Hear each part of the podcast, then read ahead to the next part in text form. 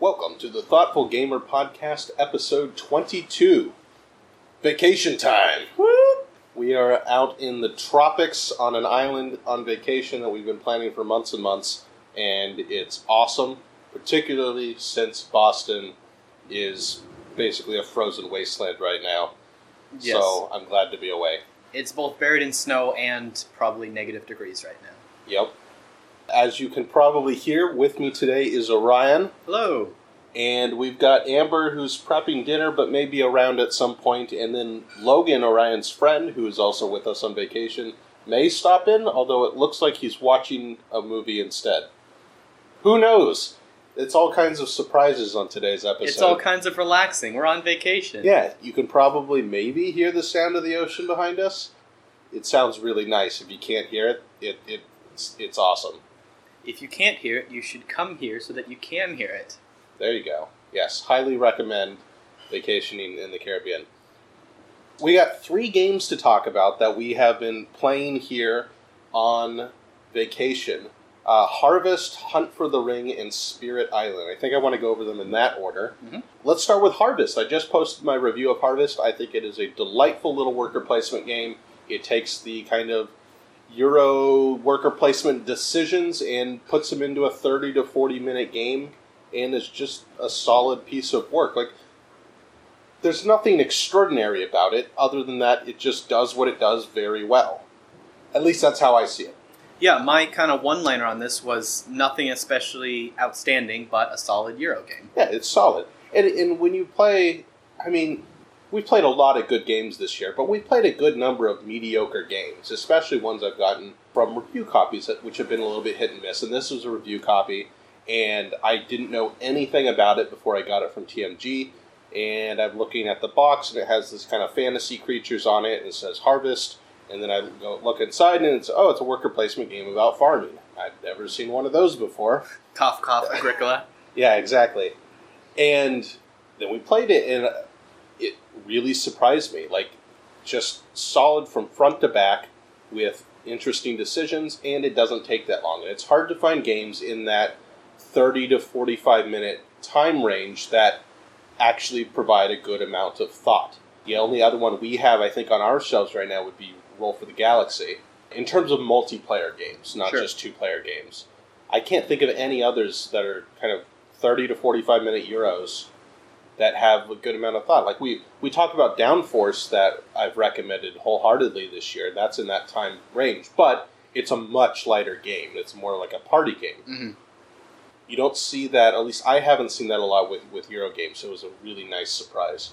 Yeah, I the first time we played this, I was kind of like, "Eh, I don't know about this game. It looks kind of boring, farming, short. I don't know, but we played it, and it, I think it can be bland at times. I'd say, but overall, it's it's fun, and I think the fun to time ratio is solidly in its favor uh, for the like the amount of game and the decisions you have and the, the strategies and stuff. There's enough variety in the actions and the characters to to keep it interesting and uh, it's only you know 40 minutes so i think it's it's very solid for what it is I wouldn't even say it's bland at times. Like to me, because it's such a short game where you have ten main actions for the Mm. whole game. You have two workers for your worker placement, and there are five rounds in every game. Given that, I think it moves away from the kind of blandness it could have simply because you have to be thinking about the end game from the very beginning. It's not really an engine builder, although there are some engines you can build on a very limited scale. Yeah you build up your farm and get a couple upgrades but again you only have 10 actions so Yeah, you you're can do only- maybe like two of those yeah, you're only getting a couple of upgrades.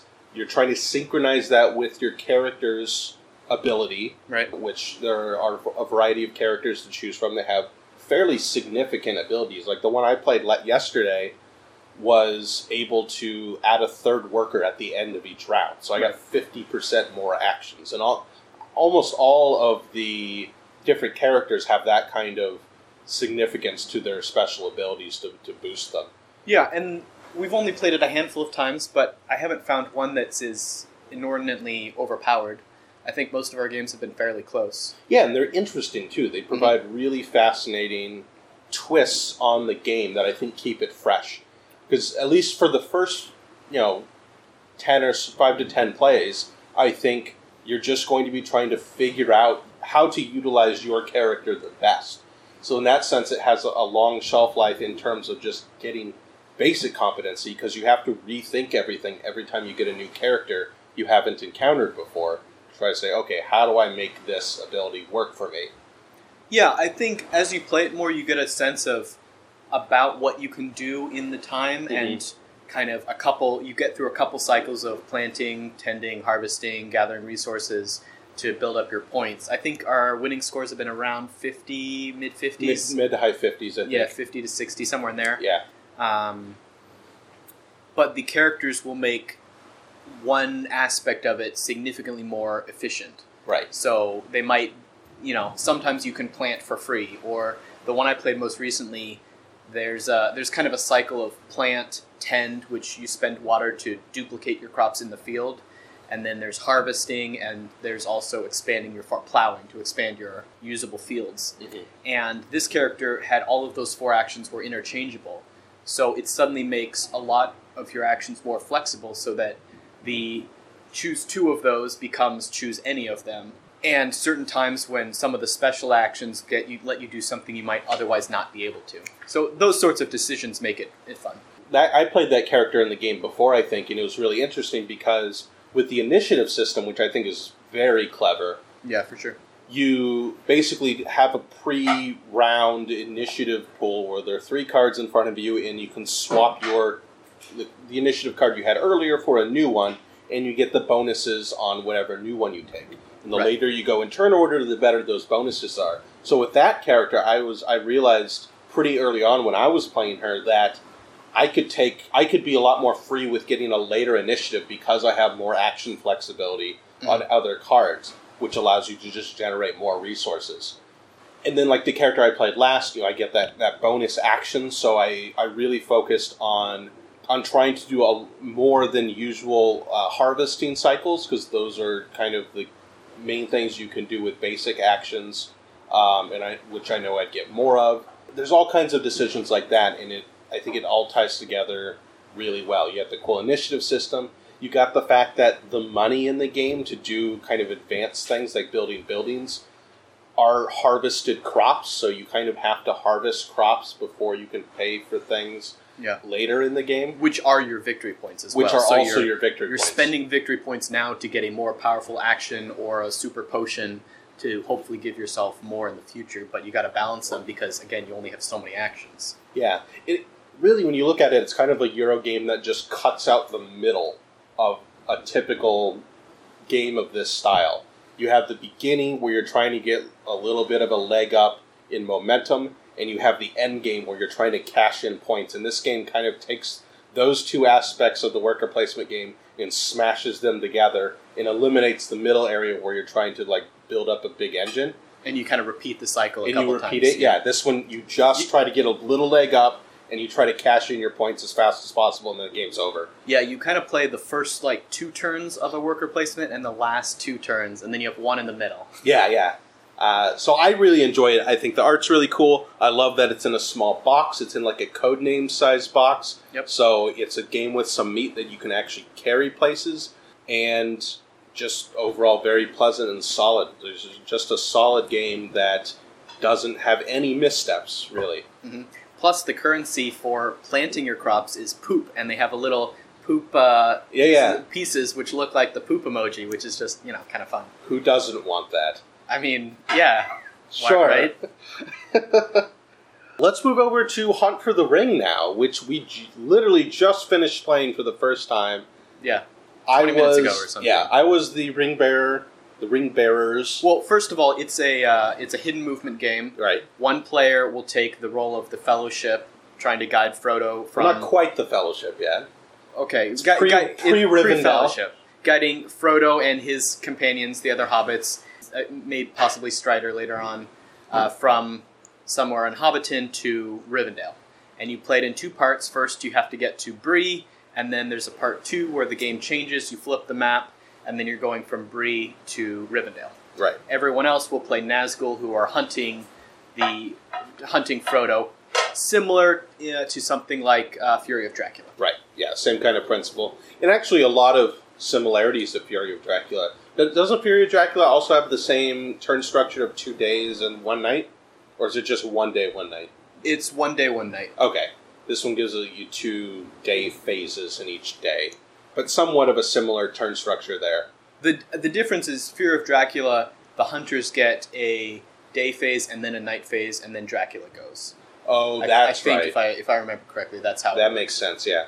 But I haven't then played that one in a while. yeah, but their night is restricted, and they can't really move at night and things like that. Yeah. Yeah. And this removed some of that, and it kind of changed some of the limitations, and I think mostly for the better. Right. Uh, and, and really, that's going to be, I think, the main comparison. Well, I haven't played a lot of the hidden movement games. I like the genre in theory. I, I heard Fury of Dracula was the best one, so that's the one we purchased a while ago. And I had a pretty good time with it. I think some parts were really fun. My big beef with Fury of Dracula is that the beginning game is just so dull because you just your best strategy is just standing in one place and grabbing as many cards as possible. Right. And then after like turn four or five, around four or five, then you actually start hunting for Dracula.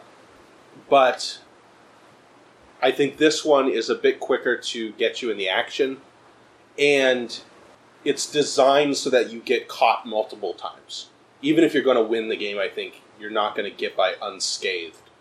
Yeah, that was a really interesting thing that I that I thought about. I don't know how through the game is that Fro- as, as Frodo, you just have to accept that you're going to take some corruption damage and you're going to get caught a couple times, Right. and you have to kind of be have a robust enough strategy to shake that off. And the game has mechanics so that when you get caught, you get a boost of movement to get away somewhere. Right. So you get essentially if when you get caught, you're gonna leave the Nazgul players with like three to four options, typically of where you're going to escape to. Mhm. So there's you get some leeway, but not a lot. What I felt the the most interesting, I think, in this game compared to Fury of Dracula and what I think other hidden movement games do is that as the ring bearer, you're really pushed to just make a beeline towards your exit. And so you get like one juke, basically, one tricky move, and then you just have to sprint towards the end. Right, because your time lim- is very limited. Right, like in in the first half, you have 16 moves to get to Bree.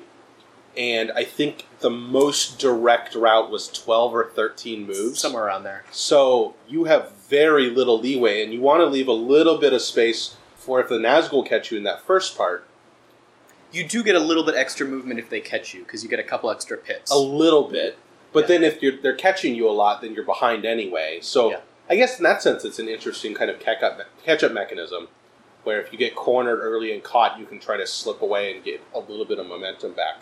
it really just helps you jump to the next location because the way the map is set up is you have numbered locations which are kind of like settlements or towns small towns Mhm. And then you have wilderness locations which are little pips in between those and you've got paths all over the place and then a couple roads a couple main roads leading you know through hobbiton that eventually get to Bree. and uh, the most direct route is just to you know beeline down the road but the Nazgul can move three times as fast as you on the road and will find you Right. So I think the strategy is spend some time on the road or on a very direct route, especially in the middle on that first map. There's there's like a a, a, a river that really screws up some of the the way the directions work there, where you're kind of funneled into one spot. yeah I don't know. It, it's, it's interesting to see kind of how the, the map connections and how they, they have some underlying terrain painted on the map and you're like oh there's a ridge here and you can't really cross all right I, I Yeah. can kind of see that or here's obviously the river ford and all the paths kind of converge there right. Well, and also I have to mention the map is just beautiful. oh yeah for sure very like War of the Ring, which is made by the same company, Ares, and the same designers, uh, whose names I don't remember, but they're Italian. It's very Lord of the Rings ish, like it just oozes Lord of the Rings feeling with the greens and the browns and the yellows and I, I love the art design they've done with, with these two games, this one and, and, and War of the Ring, pulled from the original book illustrations, I believe, and not the movies, which is great. I think those original book illustrations are, are just wonderful. Mhm. The other interesting thing, let, well, let's stick to the first half of the game because that's the more traditional hidden movement part. What I found interesting is that there's another little kind of mini game going on where the Nazgul are able to basically gain passive powers if they find locations that are important to the hobbits. And so what happens is there are a certain number of named locations on the board, like You know, Weather, Weathertop and the old boroughs, yeah. and I don't know, n- named locations from the books, things like various places you know where hobbits live. And at the beginning of the game, the ring bearer player draws four tokens that will have, or excuse me, five tokens that will have five of those locations listed, their numbers listed. They choose one and give it to the ring wraith players, and that unlocks their first ability, which gives them they can spend a die for an extra movement. Yep. The other four locations are open, and one of the actions the ring wraiths can do is search a location when they're on it. And so, if they search one of these name location and late locations, and it matches one of the four that the ring bearer has behind their screen, then it's revealed, and the Nazgul gain another ability. Right, and the abilities tend to be spend a dice to move farther or s- convert them or do something, you know. It gives you more flexibility Yeah. with your dice. Yeah. And then the ring bearer, if they go to that location in secret uh, as they're traveling, they can just flip it over and it's no longer available to the to the Nazgul. What did you think of that mini minigames? I found it very interesting. It's a little kind of a little twist on things. Yeah, it was interesting. Um, I think it can sometimes be a distraction for the Nazguls, or for the or for either side really. Of, I think it's definitely possible to overvalue that. The the powers gave you additional flexibility, but they certainly weren't critical to uh, to winning. Although I will say the if you manage to get all five, starting the second half with the Lord of the Nazgul, would I think be a really big boon. Yeah, if you happen to get all five, which I think would be very difficult to do, Yeah, because I mean, you're as the ring bearer, you're going to draw one that's pretty close to your starting point. I think Yeah. most of the time. probably. So you can just You, to have to be it. unlucky with the draw, and it, it would be a variance sort of situation. Yeah, but then they get to start with the Lord of the Nazgul, which is a super powerful character. adds an Uh, extra action die Yeah, and uh, hunts twice as well, and all his actions are bad. He's just stronger, just better, Just and he starts with that in the second half. So the game isn't so much a kind of cat and mouse. It's there's obviously some cat and mouse stuff, but like I said, your path has to be like one good juke and then sprint. It's like if you if you take the football analogy, it's the downhill running back, One cut and go. one cut and go. Yeah. Uh, what is it Denver that does that famously? I don't Oh, remember. I don't know. Uh, rather than the kind of you know the Le'Veon Bell kind of running back who's like The moving back waiting, and forth, waiting, patient, waiting, waiting, yeah. waiting, that kind of thing. Because you just don't have time. Because you literally don't have time. If you backtrack or if you move too far laterally instead of horizontally towards your goal, you're just not going to have enough spaces. And in the And, first, and the punishment for not making it is fairly severe. it's quite severe. And in the first half game that we played, when we realized before we realized we started it very wrong and gave the ring bearer a horrible disadvantage, I was at a point where I literally had one path I could take and get there in the end, and it, I just had no more choice because I, I dallied around too much, Mhm. and so that was a little bit surprising. I think it works thematically because the hobbits are really at a sprint to Bree in the books, right? They're really trying to get there, or at least I. It's been a while since I've read the books. In the movie, it's kind of like that. They're just trying to get there as, as They're pretty as possible. terrified and just They're trying scared, to get to yeah. safety. Yeah. Yeah, they're trying to get to safety. It's a big world they haven't explored, uh, you know, a lot, and so they're not going to lounge around in the woods. So I think it works thematically. I kind of wish, just based on one play, there was a little bit more flexibility in being sneaky, but I understand why they did what they did. Yeah, my half critique would be the Fellowship side felt a bit more railroaded than Dracula, in that you pretty much just had to you had to pick one path and just kind of go for it. Whereas in Fury of Dracula, you're really winding all over the place and trying to juke the hunters, and that's almost the whole game. Whereas Right. this, it's really get to Bree to unlock the second half. And I think they do that for two reasons. I think One is that it's more thematic, and it and it holds with the kind of design philosophy we saw in War of the Ring, also, where they it seems like they made decisions to try to keep the game a little bit more faithful to the books at the expense of mechanical elegance.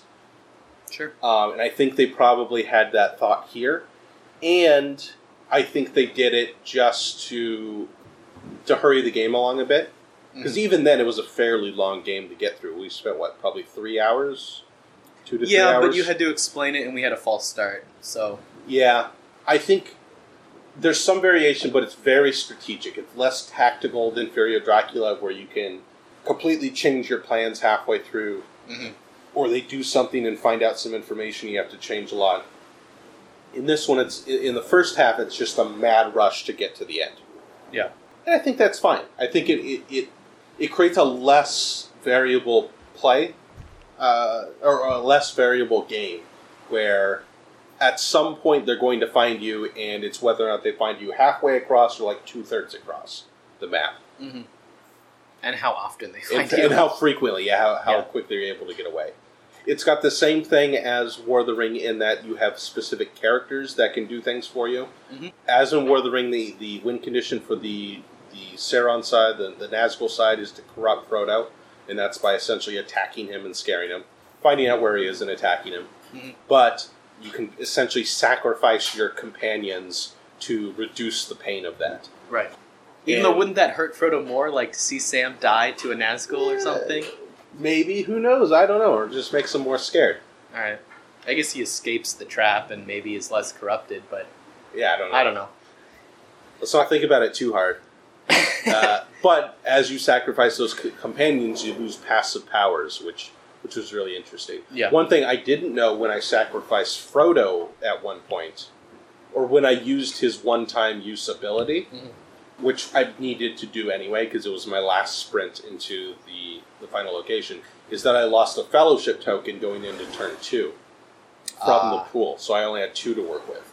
That's another thing. You have these fellowship tokens that are basically a currency and also a balancing thing because if the shadow player rolls wild sides on their dice to do things, you get more fellowship tokens in play. Those can allow you to draw more action cards and allow you to use kind of like really powerful effects from those cards. Yeah, I, I, u- I used them a couple times to block damage or cancel our attacks or hunts Yeah. or things like that. Yeah. So both sides have these hands of action cards. They don't seem quite as interesting as in War of the Ring.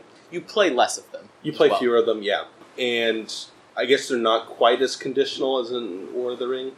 I mine drew, I drew, didn't seem to be. I, I drew several that said the Nazgul have to be connected to a, tr- a, a, a location on the trail, a track token, or in a, in a dark site. oh, okay. Um, we had several like that. Uh, some were more conditional. Some were at nighttime. So I would say the Nazgul ones were probably more conditional. Yours Mine were were probably general more, reactive or general use. yeah, yeah. But they were they were implemented fairly well, I think.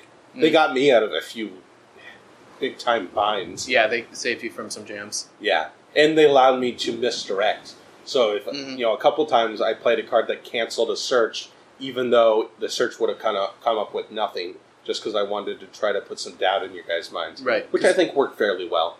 Yeah, because we were eliminating possibilities, and you were able to misdirect us some, which is something the Fellowship player will definitely need to do. And then once you finish the first half of the game, so once you get to Bree, assuming you get to Bree, which honestly you should, The game is balanced so that you will. you pro you almost You'd have to will. play very poorly and have bad luck to not. Yeah. Uh, you flip the board over, you get a whole new sheet of paper to draw your secret actions on, and then you essentially play as Gandalf in the second half from Bree to Rivendell. And I think the second half is a little bit less successful, at least for the the ring bearer player. There's less you can do because the ring bearer Frodo essentially is given a set track to follow. So there's a deck of cards that you draw from and you choose from that say, okay, you're going on this specific path. And so every time you move, you just advance the marker that says how many spaces you've moved. You look at where that is on the card, and that's where you are. Instead, you're moving Gandalf, who has a couple of abilities, I think it's a little bit more tricky to utilize him effectively. So one of the things you can do is use Gandalf to find three randomly selected spaces, again, name spaces on the map. Similar to the Nazgul power ups in the first half, Right. Gandalf can find these random named locations in the second half. And then when he finds them, increases how much corruption Frodo can take before losing the game.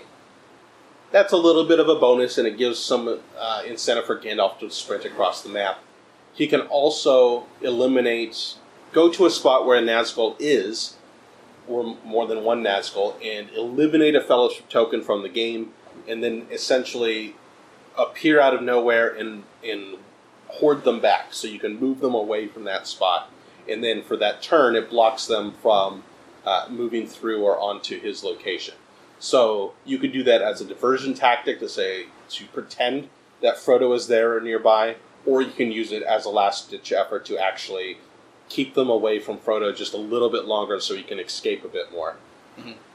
But The, the other part of it is that the the uh, Nazgul can do these kind of perception checks to check a whole region, and Gandalf can be a false positive when searching for the Fellowship. Yeah, yeah. I, you guys didn't do a lot of those. You, you weren't rolling the right dice for those, it seemed. We rolled a lot of hunt dice in the Yeah. second half.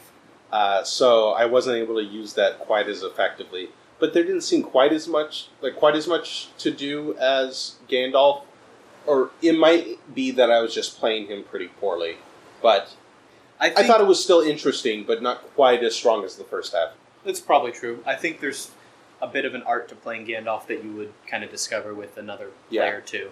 Yeah, And then if we played it a bunch, we'd kind of develop a meta where we expect certain things and then you buck that trend to misdirect and, and so on.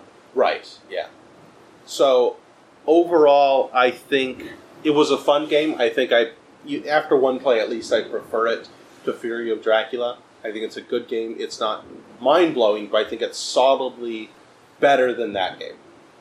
Yeah, I will say on the Nazgul side, I think I enjoyed that more than the Hunters in Fury of Dracula uh, for a couple of reasons. One was you can resolve your your different pieces in any order instead of the fixed initiative order in Dracula because the Hunters, you know, I forget his, the names, but you know, the one guy always goes first and, and so on Yeah, yeah.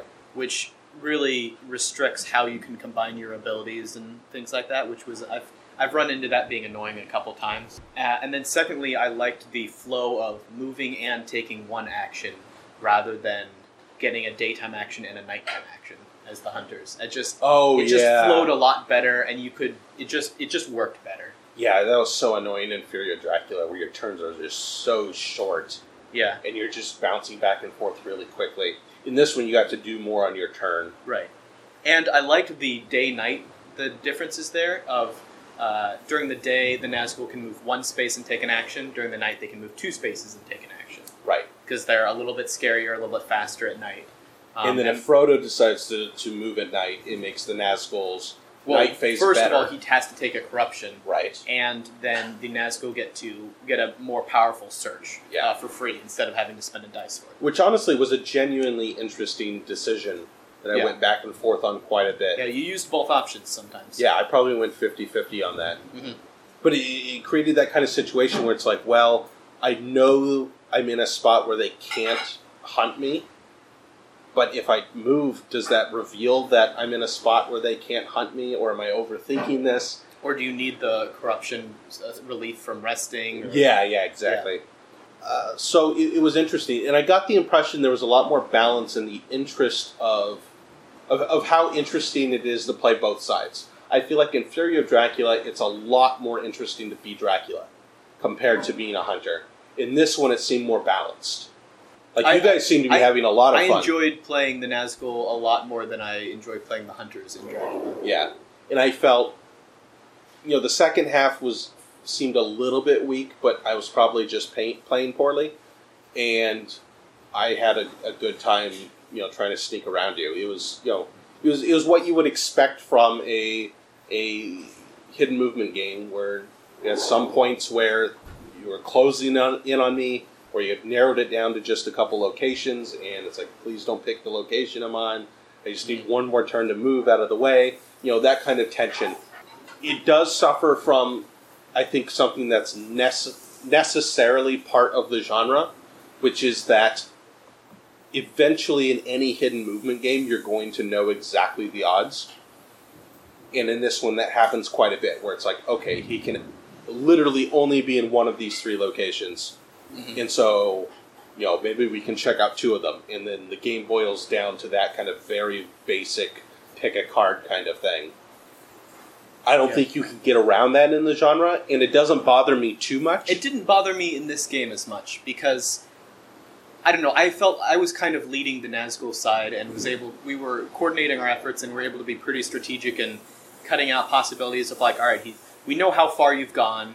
You're not here. You're not here. So you probably went in this direction, and you're probably in one of these locations. So and we had different tools of finding you. So we could do the broad check a region, or we could search an area, or we could actively spend a dice and hunt for you and try to do damage if we were, you know, confident that you were there. Yeah. Well, actually, that's an interesting mitigating factor I didn't play into enough.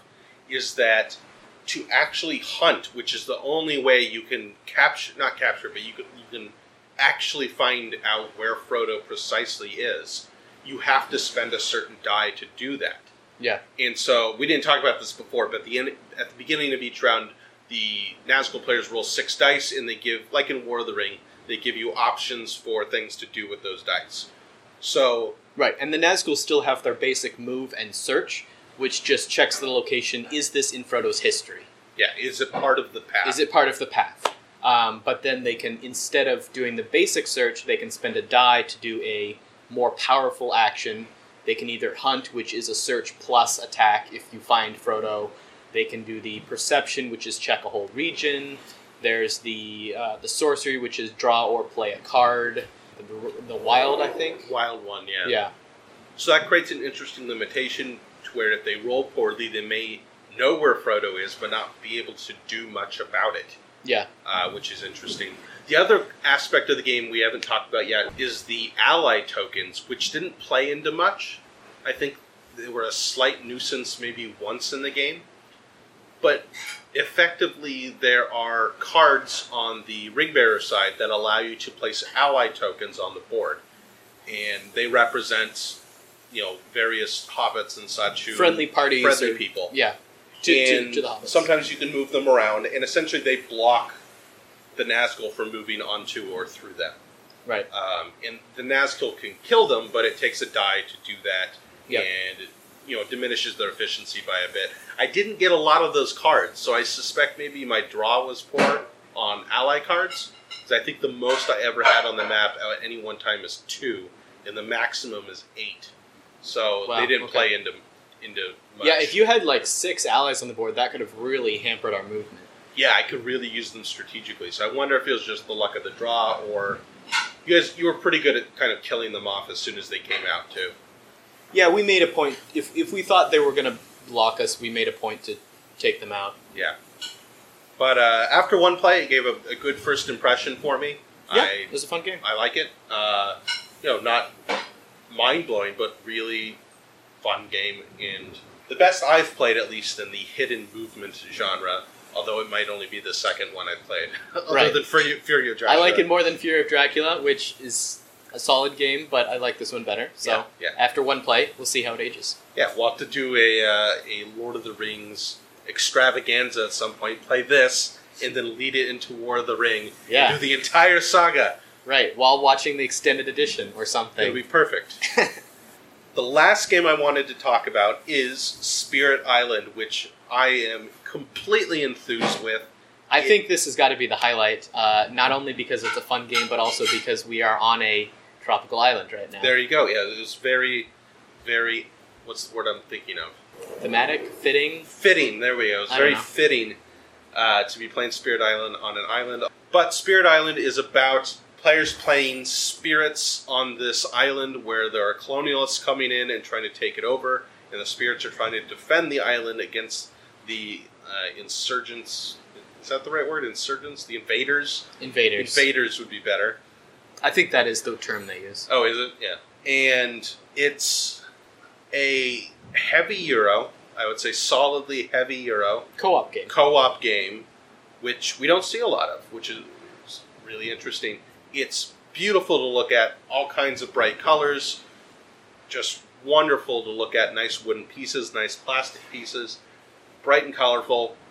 The different spirits and their abilities and cards are so diverse and interesting and the game is just a lot of fun. There's so it's so deep and so much to dive into that you know we've played what three or four times and i don't think i've even scratched the surface of like what strategy would look like in this game. Yeah, a, a huge point that we've we've barely delved into is that it has an, a, a really uh, scalable difficulty system, so you can really ratchet up the difficulty if you want a hard game. I think we played on difficulty zero or one the first time and had kind of a close encounter and got through it, just kind of gritting it out and. Uh, and, and like on the last turn we could have won. I think we, we pulled it out yeah and then we played again and just crushed it. And we're like, all right, well, let's ratchet it up to three, and we just got like sma- slapped down. And yeah difficulty goes bad. up to 10 yeah, like i don't know how we were going to beat difficulty 3 right. Which I think that leads into my next thing is that we we kind of both noticed on that on that game where we lost on the harder difficulty, all of our spirits kind of felt slow to build up, and we needed like four or five rounds before we could really get going. But by that time, we were so far behind in controlling the the invaders on the island that we just we had no shot. yeah So I think there eventually there will be some very interesting strategy, not only in utilizing your powers, but also in choosing a team to combat a certain scenario. If you you know if you get to that point in playing it Exactly. repeatedly. Yeah. I love games that do that, where you play them and they're interesting the first time and they're fascinating, but you know that there's so much more to learn about the game and to learn about strategy, and that's how Spirit Island is. One of the things that was interesting, I was reading in the back of the rulebook on the designer's note, and he said one of his goals when making this game was to eliminate the quarterbacking problem in co-op games. And we've talked about this before on the podcast about how we think the most effective way to do that, or the most effective way that that's been done, is with Space Alert, a real-time game, because because there's such a time limitation, you just simply can't quarterback because there's too much information to to soak in in a, in a limited amount of time. I think Spirit Island does kind of defeat the quarterbacking issue just because not even in a real-time system, but just generally, there's too much information for one person to keep track of. Like you have to rely on other people to play their character well. Right. And every character is unique, has their own set of abilities and cards, and then the way their energy and play and card playing, I don't. They, they all just play differently. So Yeah. you, you have to know how your race works, and until you've played it a dozen times, you're not going to know how to play every race. So you kind of have to like that person has to figure it out. I think some people would could still quarterback in this because you could just sit there for hours and debate and debate and have one person say no this is the way to do it. But it's just it's not as fun. So you just you keep playing the game and someone says like oh i need to do this. How do we handle this? And then you know Work mark together says to figure out. oh out. i have an ability that can destroy that town and push the others out of the way but i need elements to do it and then i'm like oh i have this card that can give you elements to upgrade your powers but then i can't play this other one so i need help on this region and so i don't know it's just it's a fantastic game you have to work together to solve the puzzle the difficulty goes as high as you want it um, unique play styles of the different races it's, it's got it all Well, let's talk about the pacing of the game a bit because I think it's it's really interesting. Because in any co-op game, you need some element of randomness to surprise you that you're playing against. So, you know, in Space Alert, it's the ships that come up. In Pandemic, in Pandemic, it's the way the cards are drawn from the Epidemic deck. Uh, in in Forbidden Desert, it's the way the sands are moving. The sandstorm is moving. In this one, it's on what territory types the invaders come on. So there's kind of a track at the bottom of the player board where you have cards that show different territory types, and there are four in the game. terrain types Terrain types, sorry. And the first one will be from left to right that resolve are ravaging, which means if there are enemies there, they'll ravage the land, which can drop blight, which And- is one of your lost conditions. and they attack the natives They attack the natives. If they drop blight, they you have to remove one of your presence tokens from the board. Moving to the right again, one more. You they build in areas, so if they have any presence there whatsoever, they build towns and cities in those areas. And then the furthest one right is explore, where they actually bring in uh, colonists, little people, who kind of dot the map and start the process of building. Now that resolves left to right, but the cards shift from right to left. So you have a certain terrain type that's exploring, and then the next round that terrain type builds. So unless you do something about it, they're all going to build because they just all got an exploration colonist. And then if you don't do anything about that, the next time they're all going to ravage and they're all going to drop blight because now they've explored and built and they have enough attack power to drop blight. Right. So you have to, from the very beginning of the game, you have this problem where, oh no, this terrain type is going to get ravaged and we need to take care of this. But if you don't look ahead a little bit, you're just going to fall behind because they're building up, at least in the early game, they're going to be building up faster than you can take them apart. Mhm. So you have to be selective about what you allow to fall behind and how you protect ahead in the early game until you can build up enough where you can kind of counter the entropy of the colonists. Right. Because we found at a certain point in our successful games, we get to a point where we actually start making progress overall on the board. Mhm.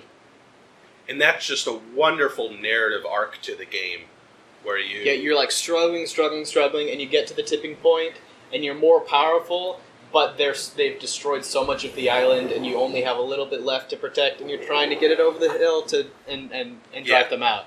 it's it's just perfect. It's really subtle. Yeah. You know, sometimes we got to a point in one of our first games where we're like, "Wow, we have no idea how we're going to win," and then the very next round, we figured out a way to win the game, and that actually plays into some of the other ways in which the game very, very smartly shapes the arc of the game. You have that dynamic there, but you also have fear, which is something that you're This is- trying to generate This is so cool. you're trying to generate fear as the spirits, and as you generate fear, you basically there's a certain amount in the pool for the game, and as you generate fear, you shift it down into a, another part of the board. Once you get through the entire pool of fear, you flip over a fear card, and in the next round, whenever the fear phase happens, you reveal that card, and it gives you a little bit of a bonus. So you might be able to move an enemy from, you know, maybe each player is able to move an enemy from one space to another. A little bit of a bonus. But the fear cards are interspersed with these other tokens, Like phases. phases basically of the game. So as you generate more fear cards, not only do they give you little bonuses, but after you get through the first three, then all of a sudden the victory condition of the game is easier for you. Right. And then after you get through the second three, the victory condition becomes even easier. And then if you get through the final three, you just win the game. So you could have a strategy, and we haven't done it yet, where you just really try to ramp up as much fear as possible and win on fear, not just by taking out cities and towns. Right. Because the, the basic victory condition is eliminate all invaders from the island. Every single plastic piece has to be gone. Which I don't think anyone's going to ever do. Which i- it's intended to be almost impossible. Right. Then the, the next one is you only have to destroy the buildings, and then the third one is only the large buildings, the cities, and then finally, if you if you manage to get all the way through the fear deck, you just you instantly win. So you have that making the game easier. Also, as you get through those different stages, the fear cards themselves are more impactful. Right. So a fear card in phase two has a more powerful effect than that same card if it was in fear card one. So it has three kind of versions of itself. Right. But at the same time, the cards that show the terrain type that are going to be impacted get worse. So the first couple are just in one terrain type, and then the second phase it does one terrain type plus some other bonus bad thing that happens based on the scenario that you chose. And I think it has the coastal type, which is and rough. you can hit all coastal lands, which is really rough. And then in the, the final phase, the last few t- rounds, it'll impact two different terrain types, which is just brutal. yeah. So I think it's just awesome how the game gets a little bit easier on one hand as you do well, but also gets harder as time passes. Yeah. And those two things play against each other and keeps the game interesting and changing and still challenging, but you feel like you're more powerful. Even though it's still pretty challenging, when you get one of those really awesome fear effects, it feels great. You can really use that strategically in saying, all right, we can push like a, we can push a bunch of the invader pieces around, and we look at the next terrain types coming up, and we're like, all right, well, we need to get everyone out of mountains so they don't build in the mountains. So maybe we can vacate four of the mountains on the map, Mhm. and then we can target and kill a couple others, and so nothing will build in the mountains this round, which just it feels so good when you Oh achieve yeah, that. yeah. Uh, and then it really sets you up for the next round, and you're like, all right, we've taken care of mountains. Now we can push everything back into the mountains because that terrain type is gone and it's not coming up. And so that's a that's a safe area that we don't we don't have to worry about those, and now we can focus on say the wetlands. Right. Yeah, and those little bits of momentum, you feel the impact of them. Yeah, it's Which- so interesting. cool. I can't imagine designing this game must be crazy how they fine tuned all those little those different inputs to kind of keep it keep it a good tension in the game. Right. And and really like it's a big game with a lot of depth and, you know, a good amount of complexity in line with something like Venus or, you know, the heavier Euro game. But in, in other instances, in, like in those those kind of tensions pulling and pushing against the player, it's really precise and elegant in how it manages to do a lot of things with just some very simple cards flipped over. Yep. Just a, a really, really good game. One of my favorites of the year for sure. Yeah, Like, I know in, in the last podcast we went over my top five. This is an early entry for the top uh, first top new games of 2018 for sure. Yes, whenever I do the revised version of that list, the updated version, Spirit Island is definitely in my top five 2017 games. You're gonna count this as 2017 because we acquired it in 2017. It's a 2017 release. Oh right, okay, got it. Yeah, Yeah, yeah, no doubt. No doubt it's up there. Uh, just a, a really beautiful game. And a game that I think has a ton of variety in that, there are different scenarios you play. right? There are different invader countries which have their own unique abilities. Significant abilities. Significant like, like, we haven't even yeah. touched what they can do. Right, and then each of those, I think each of the scenarios has a difficulty rating that you can slide up and down. Not that you can slide up and down. They have inherent difficulty okay, ratings. okay. And then the invading country has their own levels. Is what zero through five or one through five? Uh, it's one through six. I one think. through six. Okay, so then you kind of add the difficulty rating of the scenario to the difficulty level of the country you choose to get your overall difficulty. And again, we've only tried three and got crushed. So Yeah, There's plenty- it- and, and there. it's not just like it makes the game more difficult, but it changes the emphasis. So, like, Yeah. one of the one of the invading countries is really fast. The one we lost brutally to is really good at building up infrastructure and cities. and and does a lot of damage to the land. It does a lot of damage to the land. yeah. Yeah. Um, I don't even remember what the third one does, what their focus is. The scenarios are all very different. And like we said before, the different spirits you can play are so different. Like we've generally played with kind of a balanced setup, but I wonder what would happen if we played with like two heavy fear spirits and then like one to control the board. Could we do a game where we just have one person mainly just buying a bit of time while the other two are just trying to cycle as much fear as possible? I would love Like, to try it. I That'd think be it's really viable. cool. Yeah. And that's so exciting. Or you- could we do a setup where we don't really care about fear that much and we like build up super control on the board and just kind of trickle into that second tier and take out all the all the cities and towns? Yeah. I think that's viable. And that's so exciting in a co-op game where you don't have those you don't have a defined path to victory. You Yeah. have multiple options, and your spirits have different strengths. You can combine those to go for a different different victory Yeah. condition. and I've never seen that in a co-op before. Not in a co-op like this. Like in a in a campaign game maybe, Yeah. but you know, kind of very pure four people against the game setup where it's basically the same game each time. I've never seen anything like that where there's that much variability and that much strategic variability that you can you can try out. That seems viable. Yeah, I'm just running through, you know, other games we like, you know, Robinson Crusoe, Forbidden Desert, Space Alert, Pandemic. Uh, those are kind of the other Yeah, and there, But- I mean, like, there is a good strategy in Pandemic you can do, and, but it's basically one idea. There's It's like a, it's like a simple, not a simple, but there's like a heuristic you can follow to do well in Pandemic. sure There's kind of a basic heuristic you can follow to do well in Forbidden Desert. you generally know the things you need to do. Yeah. and in Robinson Crusoe and Space Alert, you're mostly reacting to things. yeah. Um, Robinson Crusoe is a lot more driven by the scenario because that really changes too, what you're trying to yeah. do. But this one, I think you can go into it and say, okay, we're going to try a fear strategy. You set up that way, and I think it would be just as enjoyable. Yeah, and I think it would work against certain scenarios and be horrible at at others. Yes, yes. The scenario cards actually do tell you, like, this scenario is a lot easier if you have this, if you're good at this oh, kind Oh, of really? thing. Okay. Yeah. You've always set that up part up, so Yeah. I haven't seen it. But completely exciting game. I love the look of it. I love the theme. I love how much it makes my head hurt. Like if you have AP issues, Yeah, you this is this is not the game for you. Analysis paralysis to the extreme. Like I got caught just mulling over options a few times, and I that never happens to me.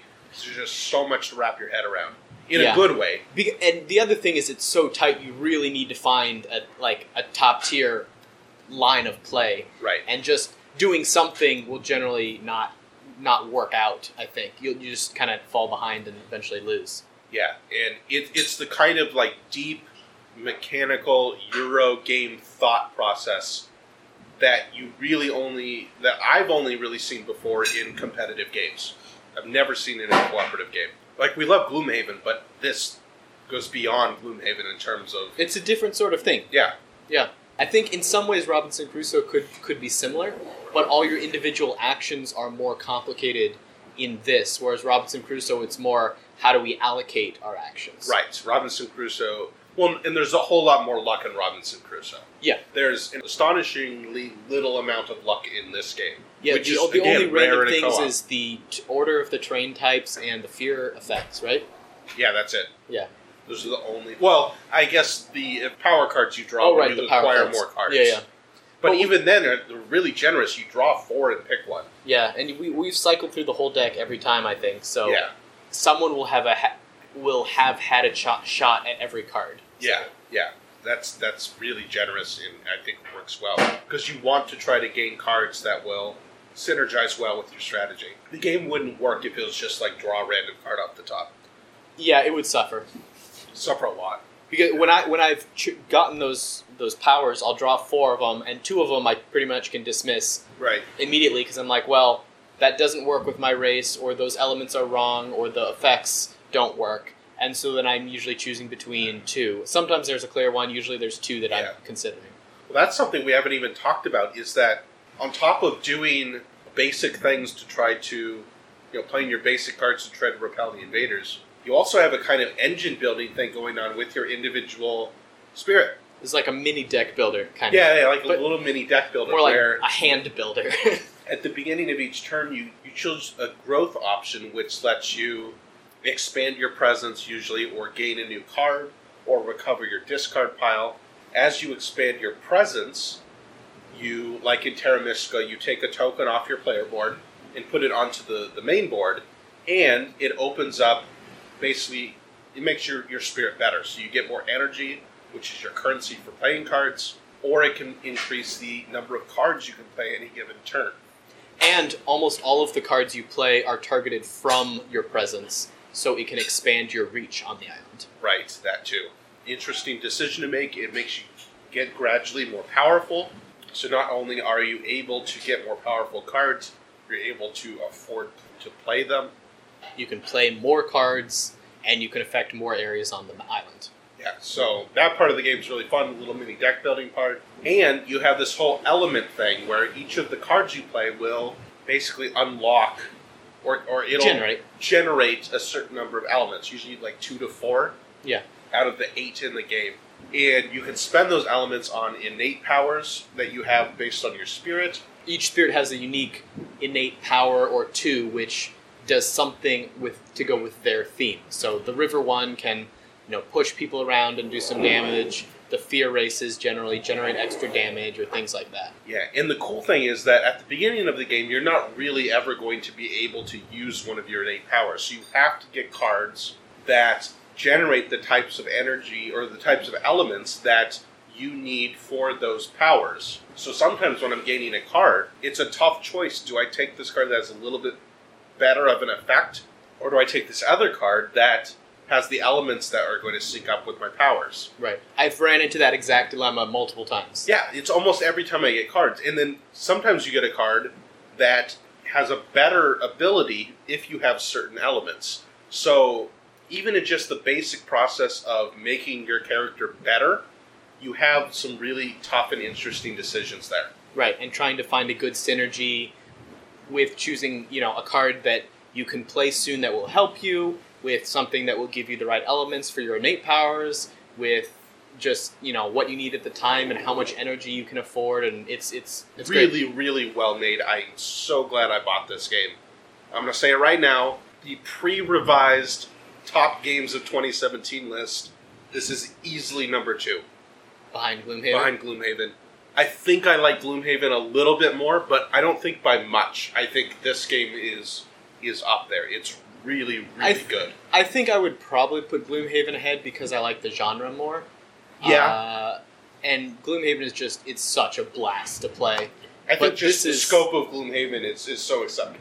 Yeah. It's this so is, exciting. it- this is a great game and I love it and I look forward to playing it many more times. Yeah, this is. I mean, this is one of those games where at this point I'm thinking like, whenever I make my top 50 or top 100 list again, this is in How high can you push this? like, is this top 10 already? and that's the kind of thoughts I'm having. really? Okay. So I haven't released my review yet. I'll have a review of it at some point. But I'm telling you guys right now, if you are a fan of medium to heavy Euro games, you have to get Spirit Island. It's amazing. Well, I think that's our podcast for today. Amber did not join us, although she is over there cooking delicious chicken on the grill for us. So I don't blame her too much. I think I'm going to go eat because I'm very hungry. Thanks for listening, everybody. Don't forget to check out thethoughtfulgamer.com for reviews and everything. Check out Twitter and Facebook. I'm there. I'm on Twitter a lot now.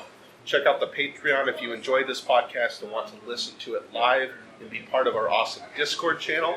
Then pitch in a couple bucks a month on Patreon. That's patreon.com slash thethoughtfulgamer. And don't forget to rate and review this podcast on iTunes.